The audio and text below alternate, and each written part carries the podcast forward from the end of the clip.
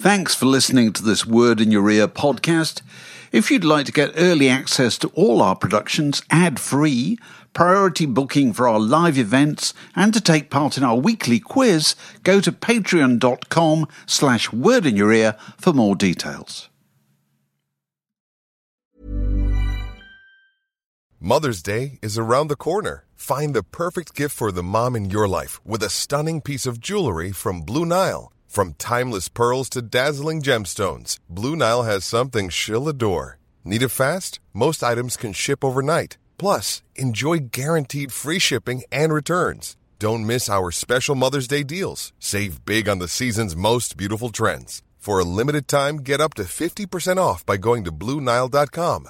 That's BlueNile.com. Millions of people have lost weight with personalized plans from Noom, like Evan, who can't stand salads and still lost 50 pounds. Salads, generally, for most people, are the easy button, right? For me, that wasn't an option. I never really was a salad guy. That's just not who I am. But Noom worked for me. Get your personalized plan today at Noom.com. Real Noom user compensated to provide their story. In four weeks, the typical Noom user can expect to lose one to two pounds per week. Individual results may vary.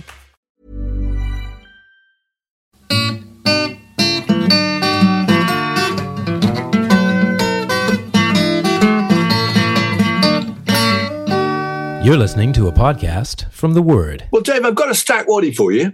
Um, factual.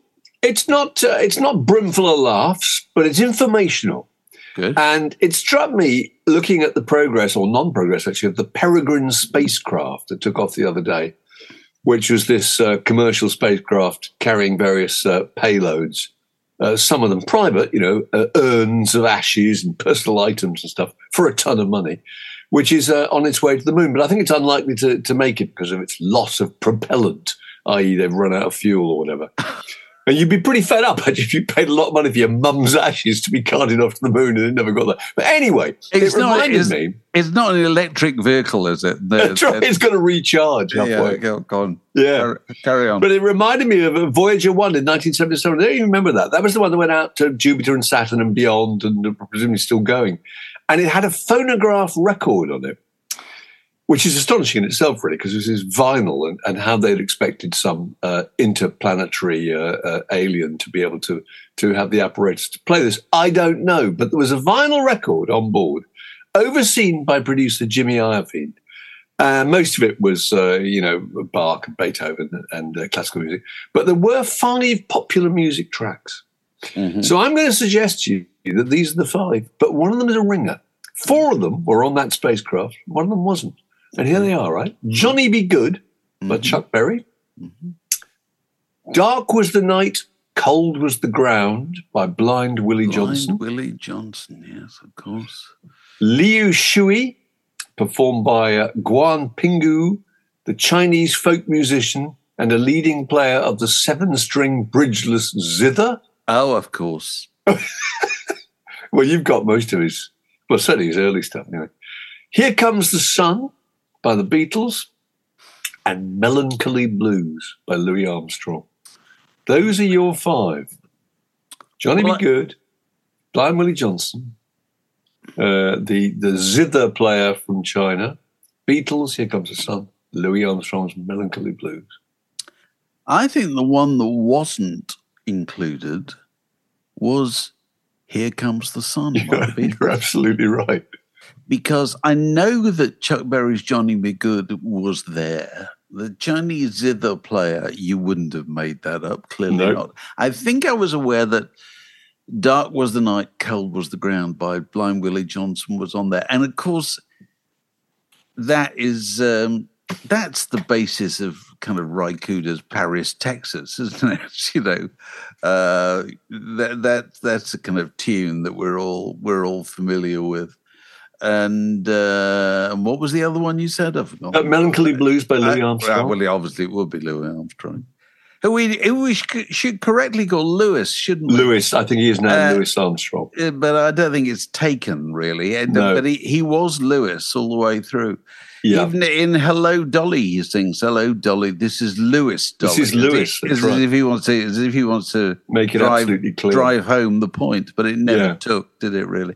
No. So yeah, the Beatles. No, you're right because all four of the Beatles were extremely keen for this to happen, understandably. But EMI, who held the copyright, for some reason declined to to let uh, NASA use it, so it, never, it was never on there. Yeah, But it's an interesting thing. You know, you'd wonder if if that were, the same exercise was being done today. You wonder what eh, you only had five tracks to pick. It's interesting, isn't it? That somehow meant to were meant to represent yes. Earth. Yes. That's a hard one, isn't it? Yeah, it ought to be. You know, what should it be? It should be Da- the Dave Clark Fives, glad all over. You know, Ernie the fastest milkman in the West by Benny Hill. You know, Blodwyn Pig. head rings out by Blodwyn Pig.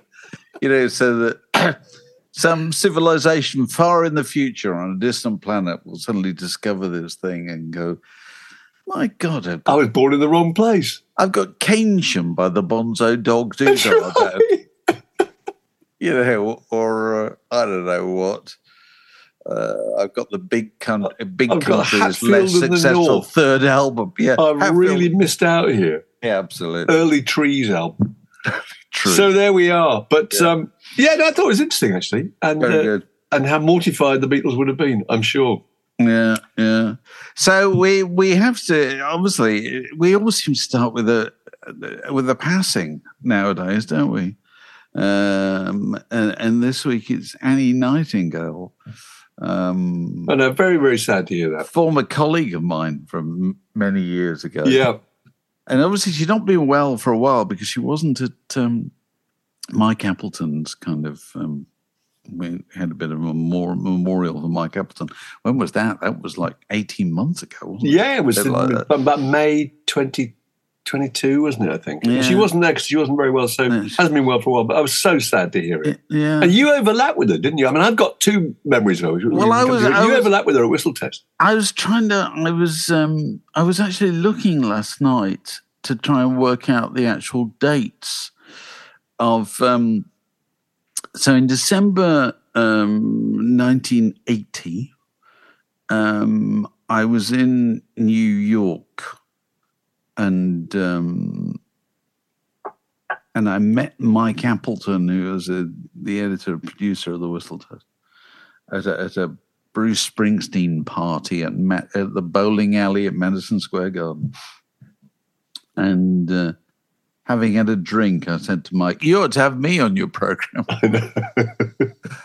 I didn't have many drinks at all, but I did. Emboldened by the grape. Emboldened by the Yeah. grape. I said that. And of course, then, and then later that week, John Lennon was killed. And I came back to the, to the UK. And Mike rang me in the week after. He said, Would you come in and do the Christmas books, which used to be a kind of whistle test regular?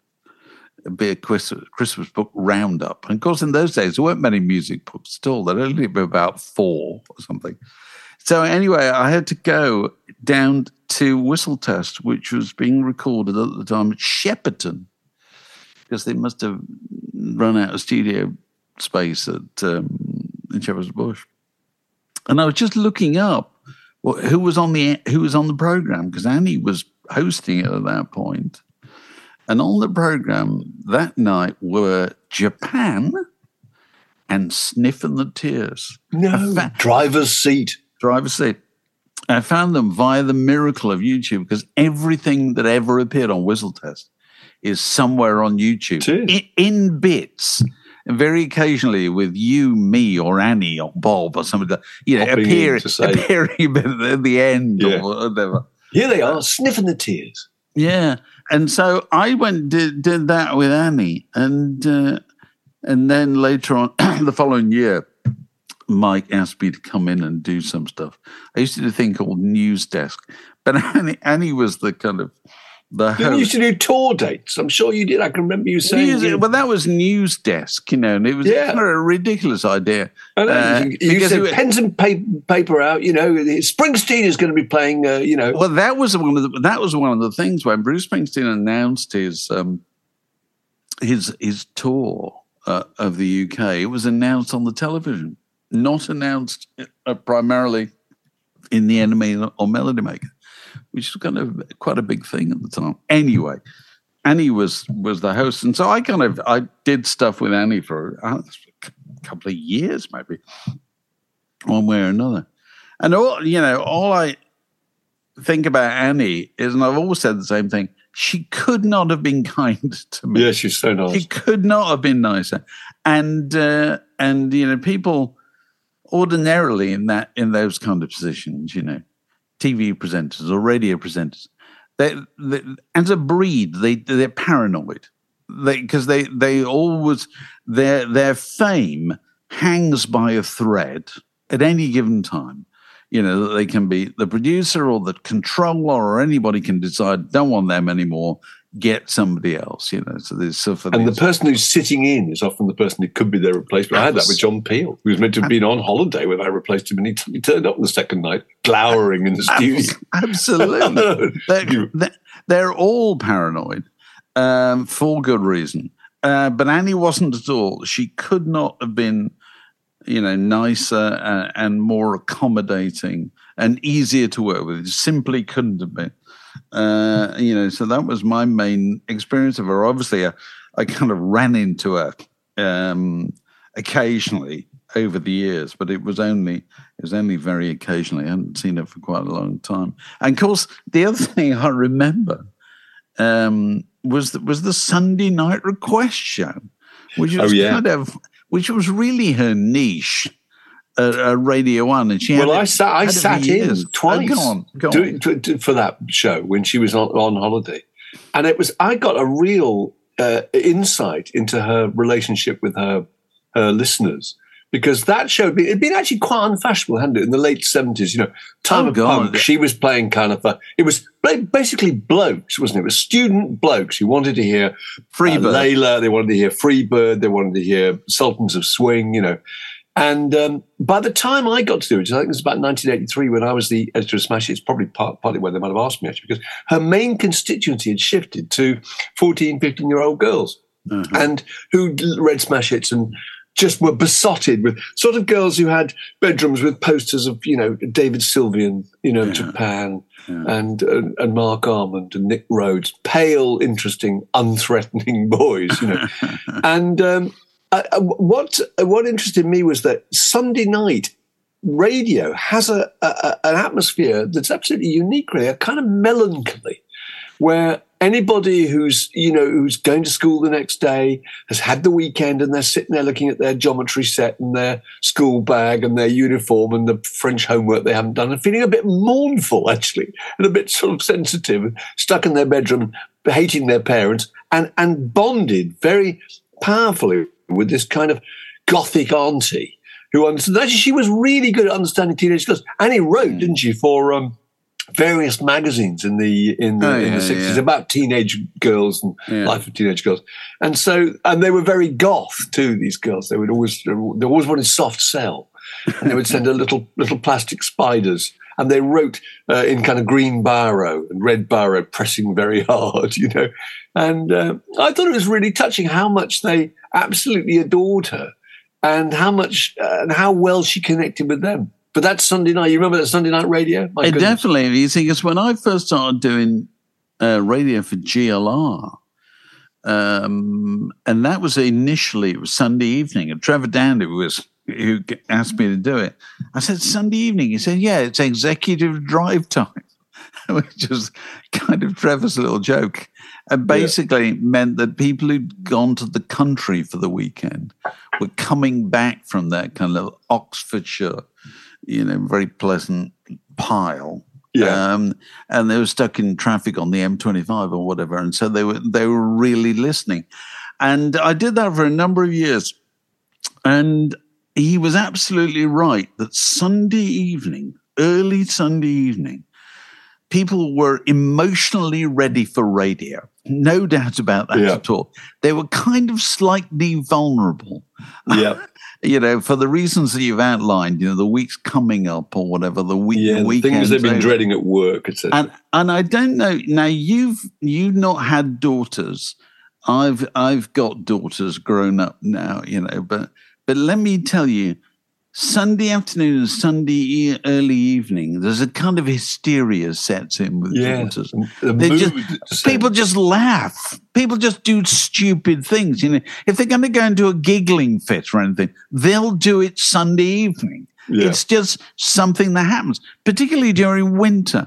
Doesn't happen so much in the summer. You know? Yeah. But I think this, um, this, it kind of, it's almost as if, as if we all still have a folk memory of the period on Sundays in the fifties or whatever, when there would be nothing on the telly and nothing No. on the radio, and we sort of feel that's still the case emotionally. Well, didn't you know? find that as a kid with the with the with the with, you know the chart rundown, the the the the, the, Yeah. the, the pop show, followed by I think it was sing something simple. Sing Just some- hearing sing the sound of singing something simple was the most depressing, the signature tune because it meant that the chart show was over and the week was over.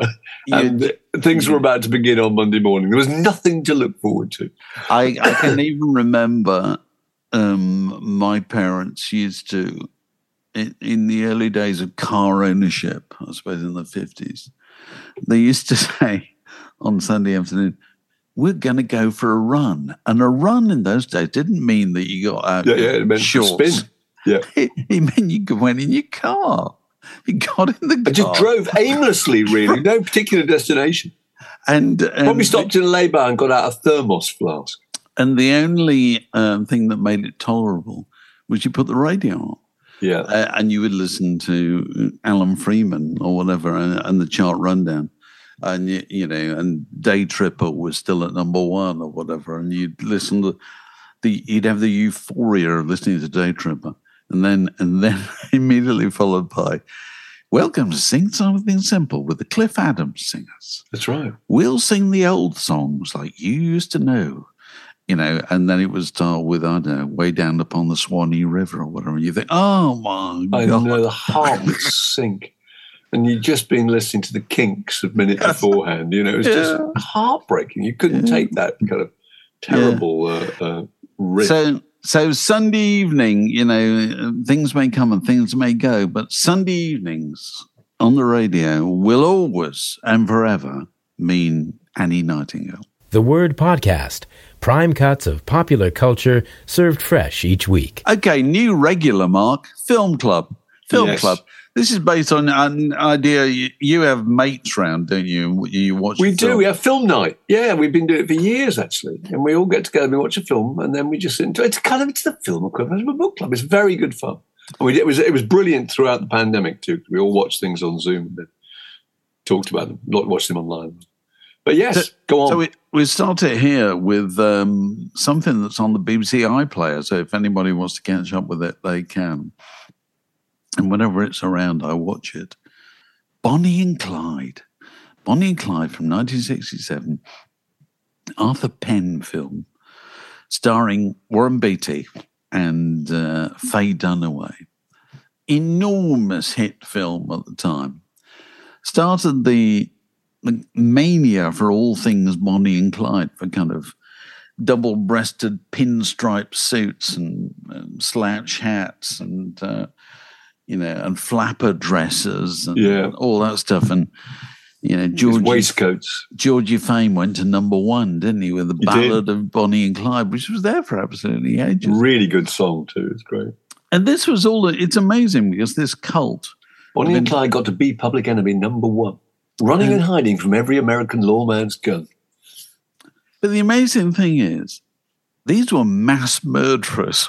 Yeah, these were these were people with no saving graces whatsoever, who were, you know, thanks to the fashion of the time, turned into kind of culture heroes, weren't they? Alternative, uh, alternative heroes. partly by making them the most glamorous and, and actually convincing screen couple. They were just gorgeous to look at, weren't they? The two of them. They were ridiculously gorgeous. I mean, so fabulous. I was looking at a, a thing about them um, yesterday, a thing about the, the movie and, and all about the people who were going to be Bonnie. I didn't know that. Shirley MacLaine, bizarrely, at one point, maybe that, that would have been very, very odd. And then uh, I think I think Jane Fonda was uh, was in the running, and then Sharon Tate. Cher auditioned for the part. Warren Beatty wanted Natalie Wood. But the brilliant thing about Faye Dunaway was that you did. I mean, I was I was twelve, I think, when it came out, so I didn't see it till a few years afterwards, actually. But Faye Dunaway, you hadn't really heard of her. She was new, wasn't she? She didn't come with any kind of baggage. You just that that was how most people were introduced to her. I think. I was reading the fabulous book, uh, the the great Scottish American film critic David Thomson, who writes fantastic books about cinema history. I got a book of his that I got picked up recently, remained and called "Sleeping with Strangers," and uh, and it's about the history of kind of not so much sex in cinema, but our obsession with certain kind of couples and you know certain certain romantic, erotic ideas that come from cinema. And his whole thing is that you know cinema gives you permission to look at these things. You go in the dark Yeah. and you look at this huge, great screen with these fabulous, larger than life creatures. One of the- and he does a big thing about the opening of um, Bonnie and Clyde, which starts with um, it's a small, no hope town in Texas, out in the middle of absolutely nowhere where nothing happens. And it starts with this extraordinarily, incandescently beautiful um, young woman in a bedroom looking at, at herself in a mirror. And she's not wearing any clothes, although you don't really see this. They only become aware of this. But you get a, a, a feeling about listless boredom, don't you? That she's just But nothing but to do with it. But also, she's obsessed with herself. yeah, and uh, and she looks out into the street, and there, attempting to steal a car, is the most handsome man in the world, Yeah. as Warren Beatty. And then one of the points that David Thomson makes is that uh, you know, we buy into two things.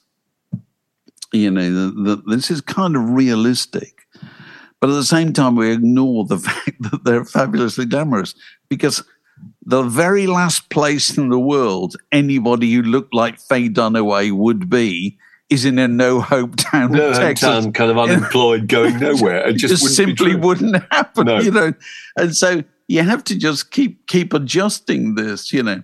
And so it's supposedly realistic, but at the same time, it's, it's Warren Beatty and it's Faye Dunaway. And the original script proposed that there should be a triangle, a romantic triangle involving Oh, with the driver, with C.W. Moss. with with uh, you know Michael Pollard or whatever he's called. Michael Yeah. Pollard played C.W. Moss, and uh, that was in the script originally. And then Warren Beatty, who was the producer, was calling all the shots. He obviously decided that wasn't going to No, happen oh, no. because nothing was going to get in the way of Warren Beatty being being the biggest male star in the world, and therefore Yeah. he had to be he had to be raging, unarguable heterosexual. Yeah, and there's a weird sort of tension in the film uh, uh, uh, about the fact that they he, he's kind of, as he puts it in the film, he I'm no lover boy. yeah, He's just incapable of Yeah. any kind of sexual congress, isn't he? The impression being that he was damaged by experiences in jail, which fact Yeah. was true the real, uh, the real yeah, Clyde. yeah. But uh, but then one of the other attractive things about that beginning scene, I think, is the idea that that you can just take off. You know that you can just you can just abandon your life and you can take off on a, in a split second and embark on a whole new world. Because that moment, it all happens in about three minutes. Yeah. She sees him stealing the car. They get into a conversation. He kind of flirts with her.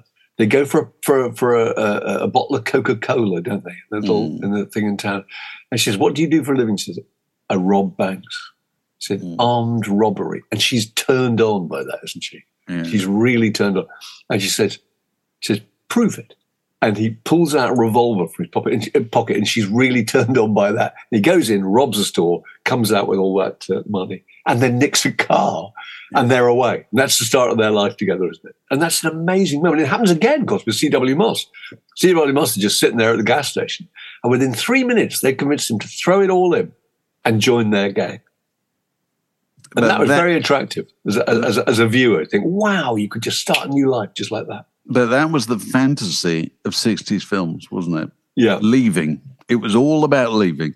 yeah, You look at all the great films of the 60s, they're all about leaving behind, you know, convention and limitations and so yeah, forth, and just going out of town, either on a train or on a motorcycle Yeah. or, or in a car or whatever.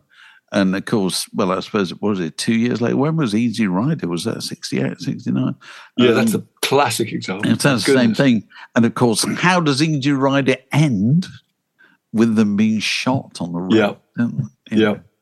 Uh, but uh, that that was the great fantasy of Escape, which was what drove loads of '60s film.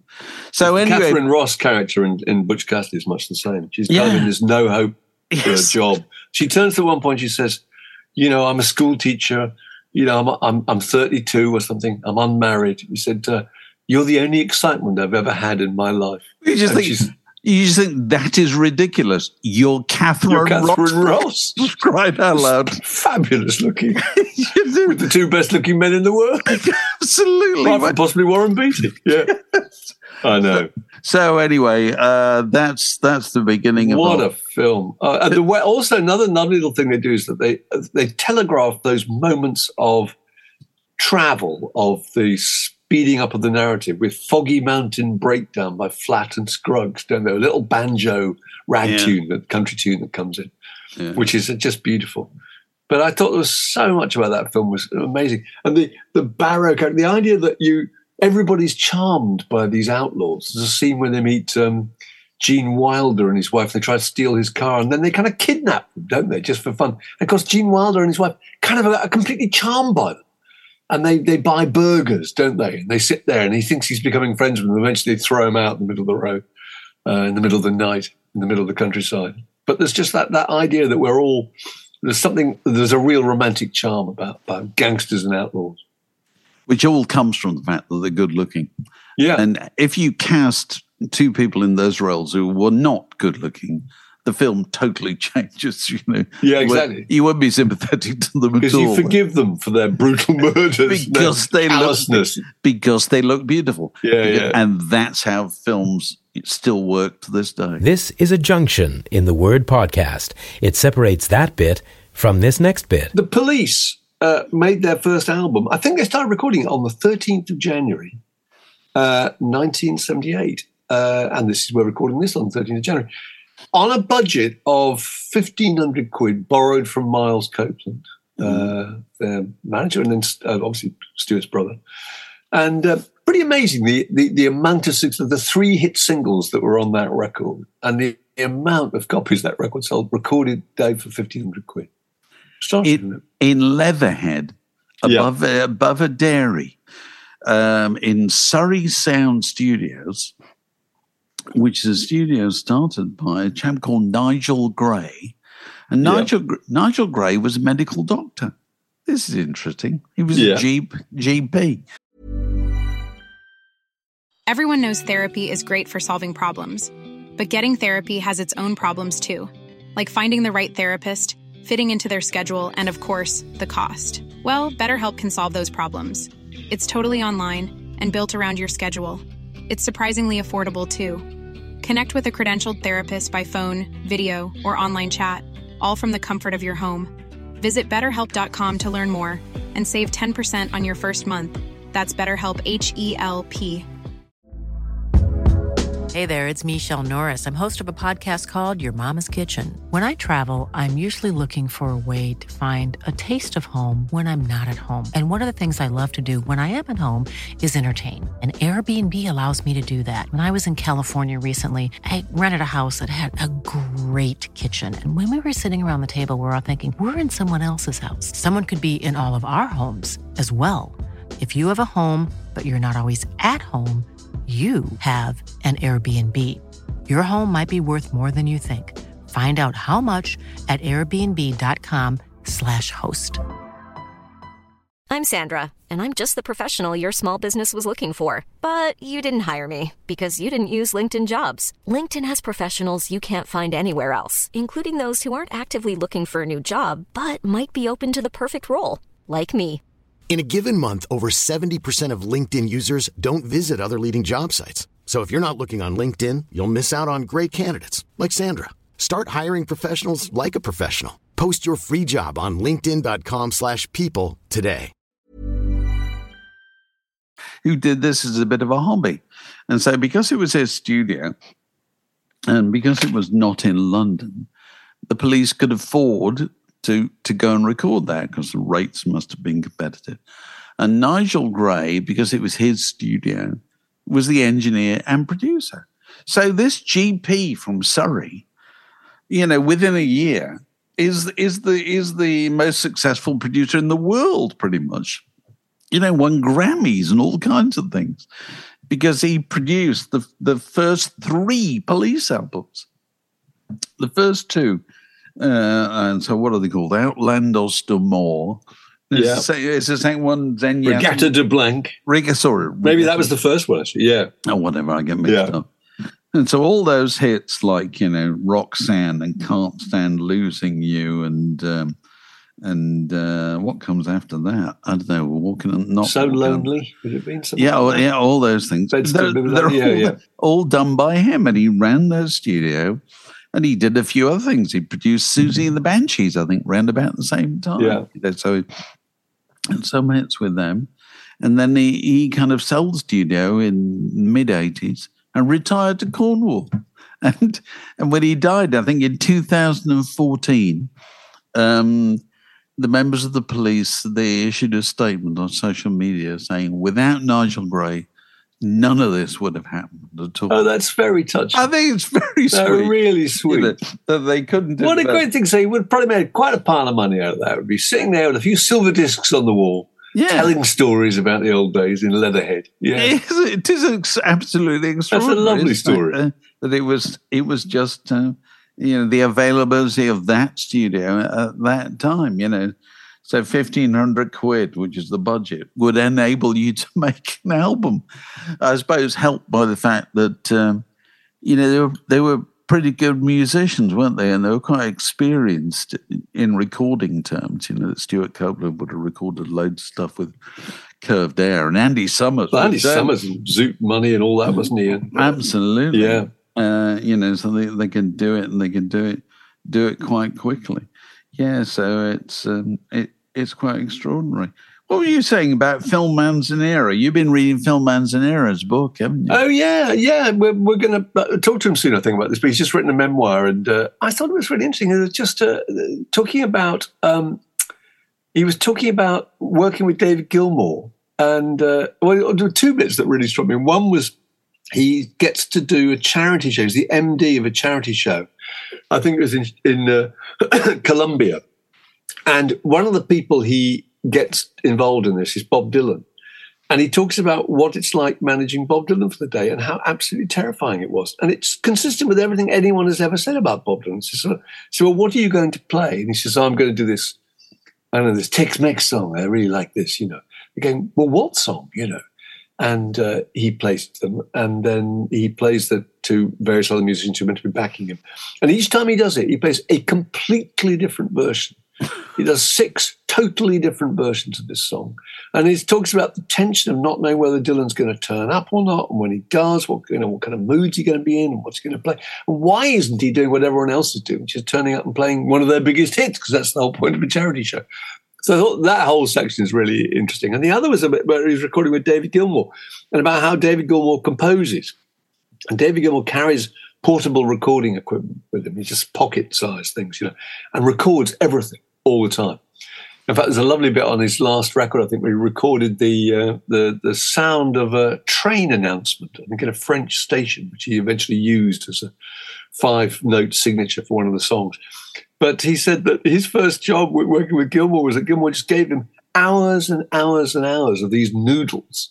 Just said, go through all of that and see if you can find anything that could be developed. Oh, what an God. extraordinary way to compose Oh, because you'd think that you know that, that you having some kind of discipline might help you sit there and think firstly you could edit it yourself and say well that's not going to work so let's abandon that straight away rather than no there may be something in it you know but uh, i thought that was just it just gave you an idea of just how people spend so much time in studios if that's their approach it's not like i write five or six tracks and get a basic chord structure for them and a, and a, and a melody line and go in there and, and develop it i just i go in there with nothing with just noodles and muck about with them see if they'll evolve I'm, I'm never sure about this, but yet moving this to a completely different discipline. Our our old friend Ken Sharp, the photographer, sadly no longer with us. Yeah. And Ken and I used to used to go on, on loads of kind of work trips together, and you probably did. And Yeah. uh, Ken and I even went on holiday together, uh, families and so forth. And Ken used to take loads of pictures, obviously being a photographer, and uh, you know, he'd take loads of pictures of families, and you know, we'd be going around the Scottish Highlands or whatever, and and the islands, and with my our kids and so forth. And he'd take take loads and loads of pictures. And then when he got back to the hotel or wherever we were staying, he would immediately sit down and go through every picture he'd taken, and he'd chuck away most of them. And I thought that was fantastic discipline. Really good discipline. Really good discipline. as you get to the stage where there's just so much that you just can't tackle it. well, this You is just, you just can't start, you know. this is where this is the problem the rest of us have. Whereas Yeah. Ken had the discipline to do that and to look at a picture and think, no, I'm never going to want that. No. Never It's just not quite framed right. This is better. You know, this is more in focus or whatever. And so any clown can have loads of ideas. It's, it's going through them and Yeah. working out which are the which are the worthwhile ones, which are the keepers Yeah, yeah. is is the discipline you know uh, that, you need and um i'm not so sure about handing it on to somebody else No, I think that's it's like you, you're giving somebody else the difficult job you, You know, really are. you, you wouldn't quite do yourself um But I suppose that's uh, I suppose that's that's uh, that chimes with the kind of music that um, that David Gilmour's composing and playing, which is you know it's not verse chorus intro outro, is it? It's not. These are long long instrumental noodles a lot of the time. mm, I've just thought of another bit of the book, which is really interesting, the Manzanera book, which he talks about the relationship with, with Roxy Music. You know, he was really young when he got involved and got the job, and um, and they have all this success, and then they fall out. But he's has the good grace not to fall out completely with Bryan Ferry. Bryan Ferry becomes insufferable, and he leaves the group. And then they reform. I think in about 1979, I went to see them. Actually, I think I reviewed them for the NME. And then again, there's a big old rift, and uh, but relations are kind of maintained and they get together again around the time of the millennium, I think, just after 2000, and um, they're offered a. They, you know, they they they're working out whether they're going to get Paul Thompson involved. They've got Andy Mackay, and obviously not Brian Eno, but Bryan Ferry. And then they go to their manager and say, "Well, go out to the promoters and see what you know, see what the lie of the land is, because we don't know whether we're going to do this." And the promoters come back. One of them makes an offer, and says, "Well, we'll give you seven million pounds for seventy gigs." which uh, in 2000 must have been amazing. This is 24 years ago. That's £100,000 a show, which would have been a huge amount, don't you think? Yeah so well, th- that's that's that's the moment where they all go. "And Do you know what? Roxy music is a brilliant idea. Suddenly, I know oh, Virginia Plain. Yeah, absolutely. And whatever they would have got paid in in uh, the millennium is nothing compared to what they would have got over the last 10 years Oh my God, no! The venues have been so much bigger and well, and, and prices, just Prices, just yeah. look at prices. You know, Yeah, yeah. um, that they, they've, they've gone up very steeply since. Yeah. Have you followed the extraordinary story of the British Library hack? Yes, I have. I read something about it, and because it was something that A.N. Wilson had said that, and you'll have to fill me in on as to why. But A.N. Wilson had been working there every day on a new book, and could no longer access all the books that he needed for his research. He said, "I'm absolutely mortified." So the British Library, I use it. Um, you know, I've got a reader's ticket, and uh, I'm a member, and so forth.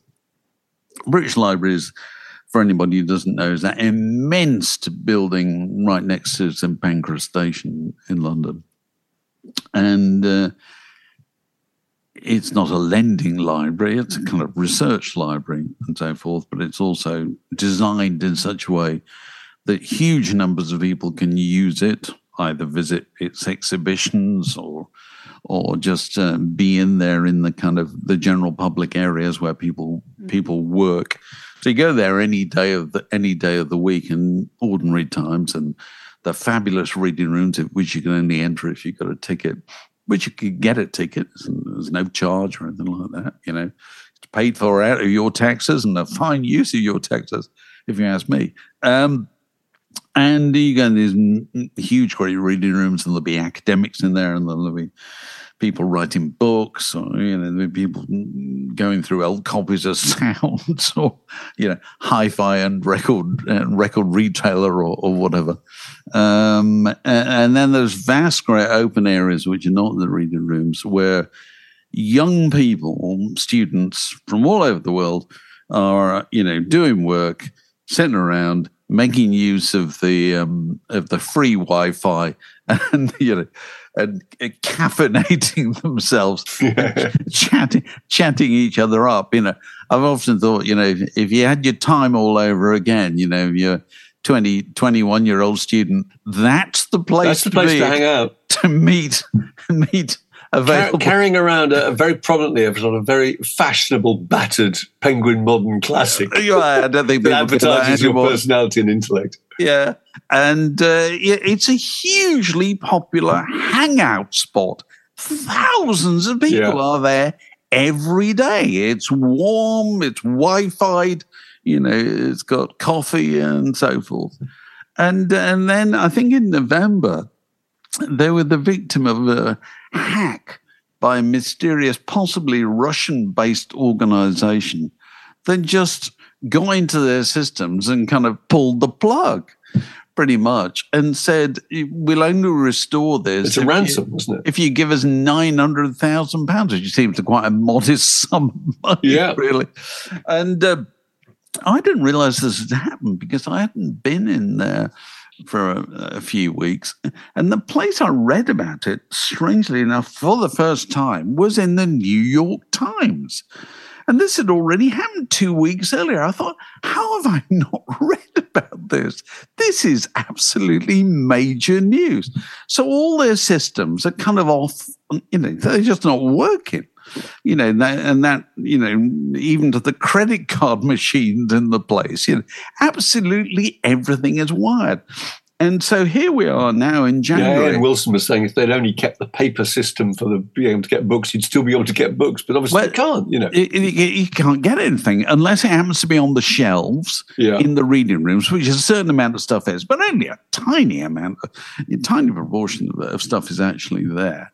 The rest is in the bowels of the building or up in in Yorkshire, which is where you know the, the major kind of outside London site is. And so, if you order a book, and I've done this many times, you know, you want to see some obscure book, um, you know, it'll be there the following morning. Then clearly, there's a truck going up and down to to Boston Spa, I think the place is called in Yorkshire, and uh, and yeah, and bringing stuff back. None of that's functioning at all. It's still going on.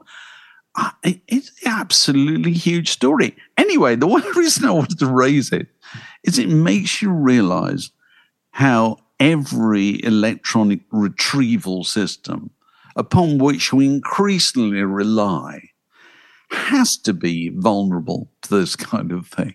You know, now I'm sure there's arguments about how how vulnerable this particular system was.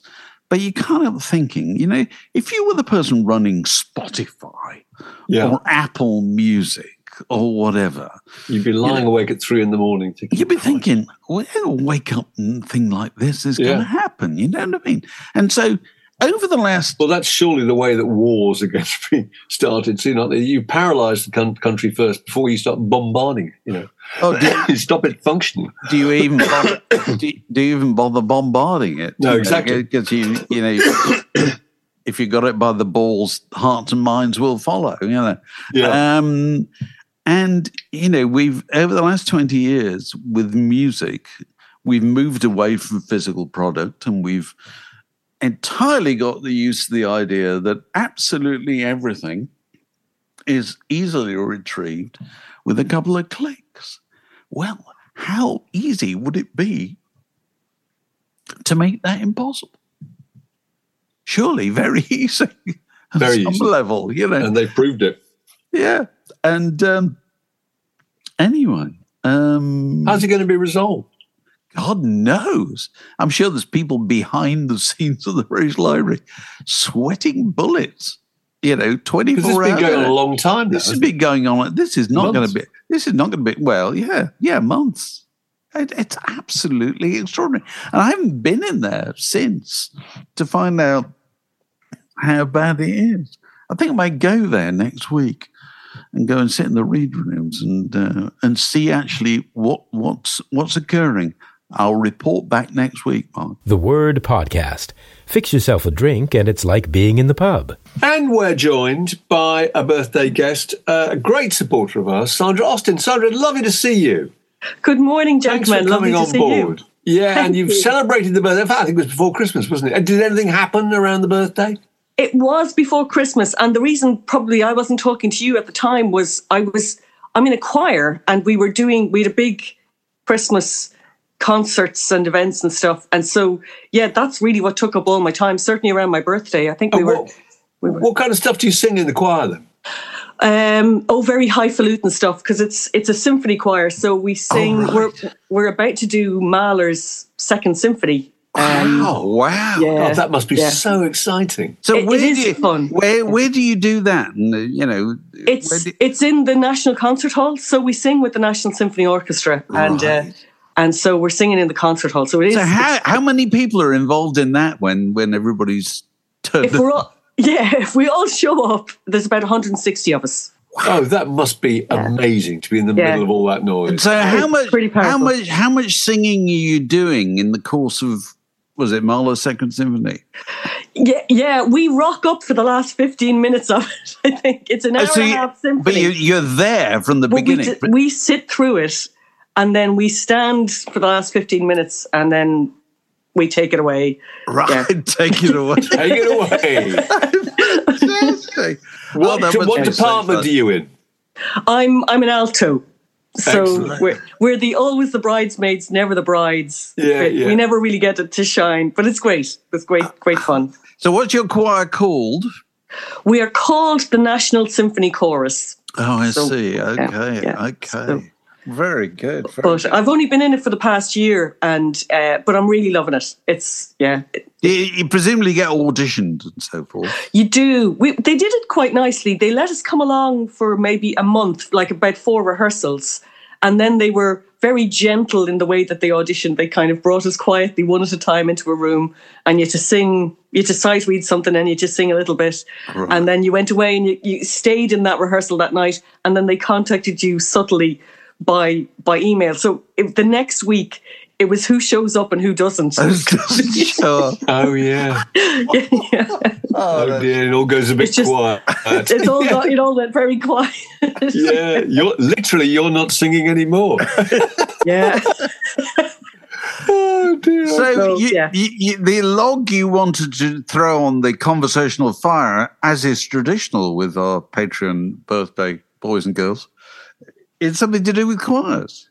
Well, because it's been on my mind a lot at the moment. So I, it was. I was thinking, you know, we lots of bands, lots of singers. They use a lot of orchestration on their records, but it's much rarer to see them using a choir or at least using it well. And I just was wondering, um, what would you think are good examples of someone who's used a choir or used it well? Or can you even think of examples Well, of choirs being used? I can think. I can think of a couple. I can, I, I, Mm-hmm. well, the, the one I remember as a kid was, was Atom Heart Mother by the Pink Floyd, which was a pretty Ah. pretty tedious work, but actually the choir was the best bit on it. But no, I remember the, the recent ones, or more recent ones. I, th- I think uh, uh, the ones I remember, are "You Can't Always Get What You Want" by the Stones, which is really Yes. good. That London I was going to say, Choir, not that recent though, Mark. No, not that recent. No, I was Sorry, gonna say, no, Mark, Don't know why I it- said recent. Yeah, what are you talking about? It's it's how many years? No, no, ago? no.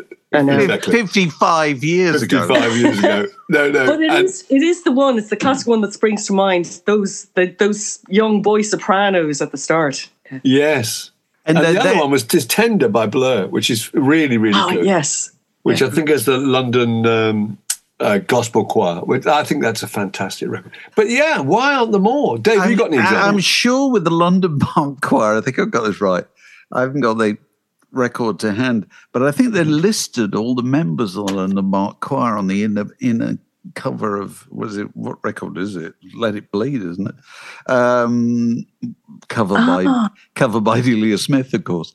And uh, Yes, and- yeah, that was great. And amongst the members of the London Bach Choir was the name Nanette Newman. Oh my goodness. And I, I used to look at this and think, is that Nanette Newman? Brian, Mrs. Bryan Forbes, the actress, whatever.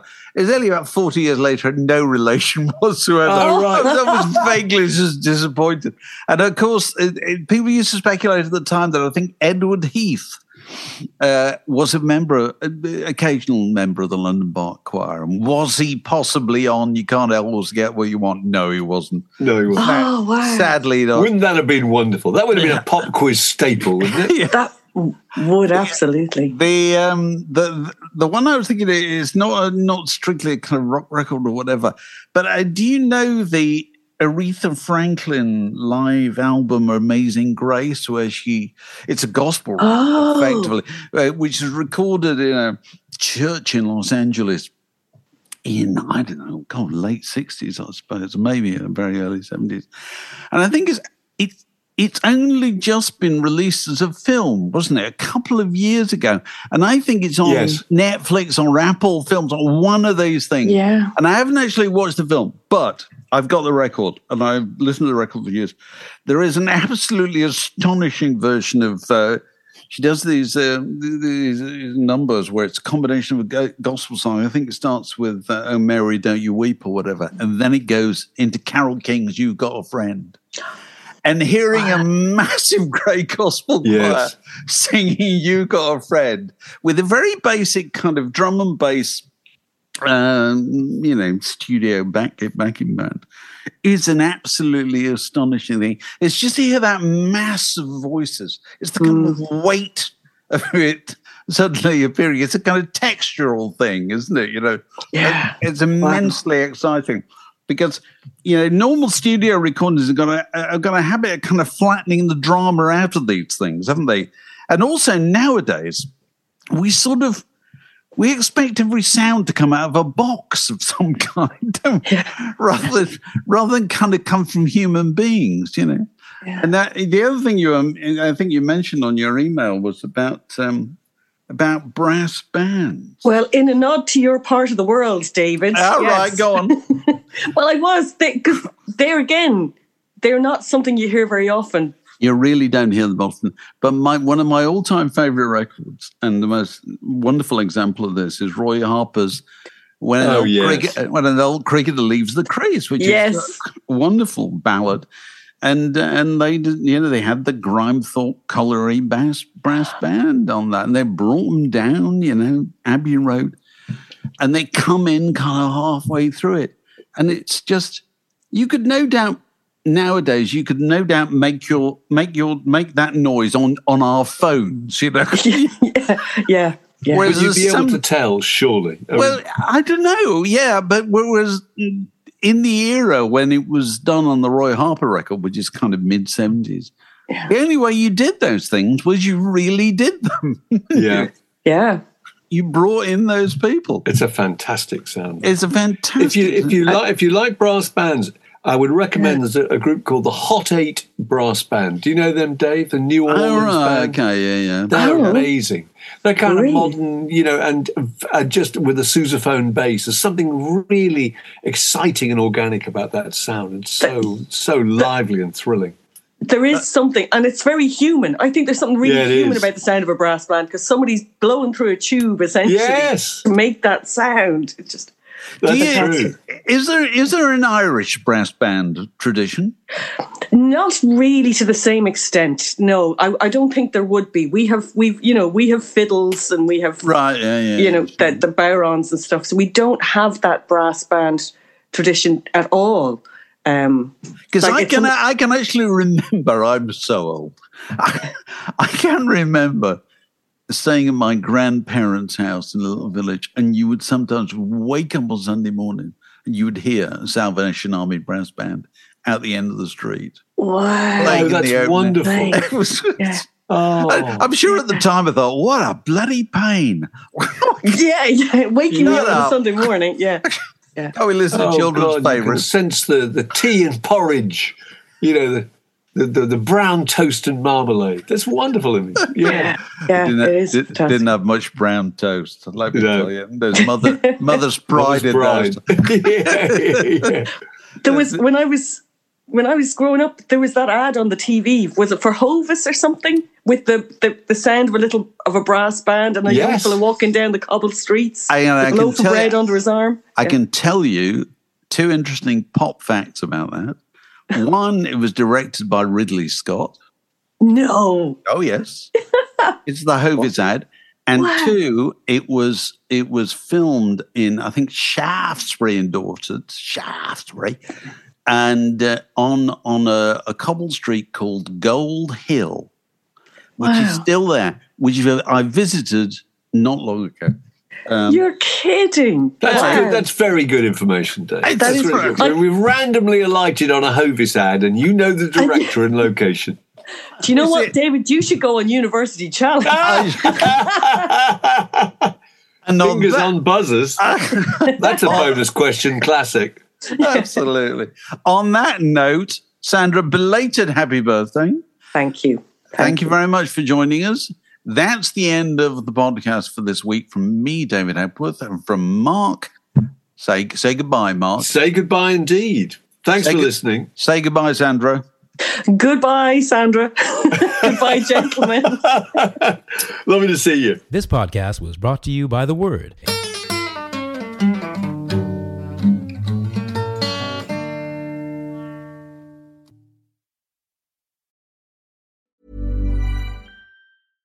Small details are big surfaces. Tight corners are odd shapes. Flat, rounded, textured, or tall. Whatever your next project, there's a spray paint pattern that's just right. Because Rust-Oleum Custom Spray 5 in 1 gives you control with five different spray patterns. So you can tackle nooks, crannies, edges, and curves without worrying about drips, runs, uneven coverage, or anything else. Custom Spray 5 in 1. Only from Rust Mom deserves the best, and there's no better place to shop for Mother's Day than Whole Foods Market. They're your destination for unbeatable savings, from premium gifts to show-stopping flowers and irresistible desserts. Start by saving 33% with Prime on all body care and candles. Then get a 15-stem bunch of tulips for just $9.99 each with Prime. Round out Mom's menu with festive rosé, irresistible berry chantilly cake, and more special treats. Come celebrate Mother's Day at Whole Foods Market. Planning for your next trip? Elevate your travel style with Quince. Quince has all the jet setting essentials you'll want for your next getaway, like European linen, premium luggage options, buttery soft Italian leather bags, and so much more. And it's all priced at 50 to 80% less than similar brands. Plus, Quince only works with factories that use safe and ethical manufacturing practices. Pack your bags with high-quality essentials you'll be wearing for vacations to come with Quince. Go to quince.com slash trip for free shipping and 365-day returns.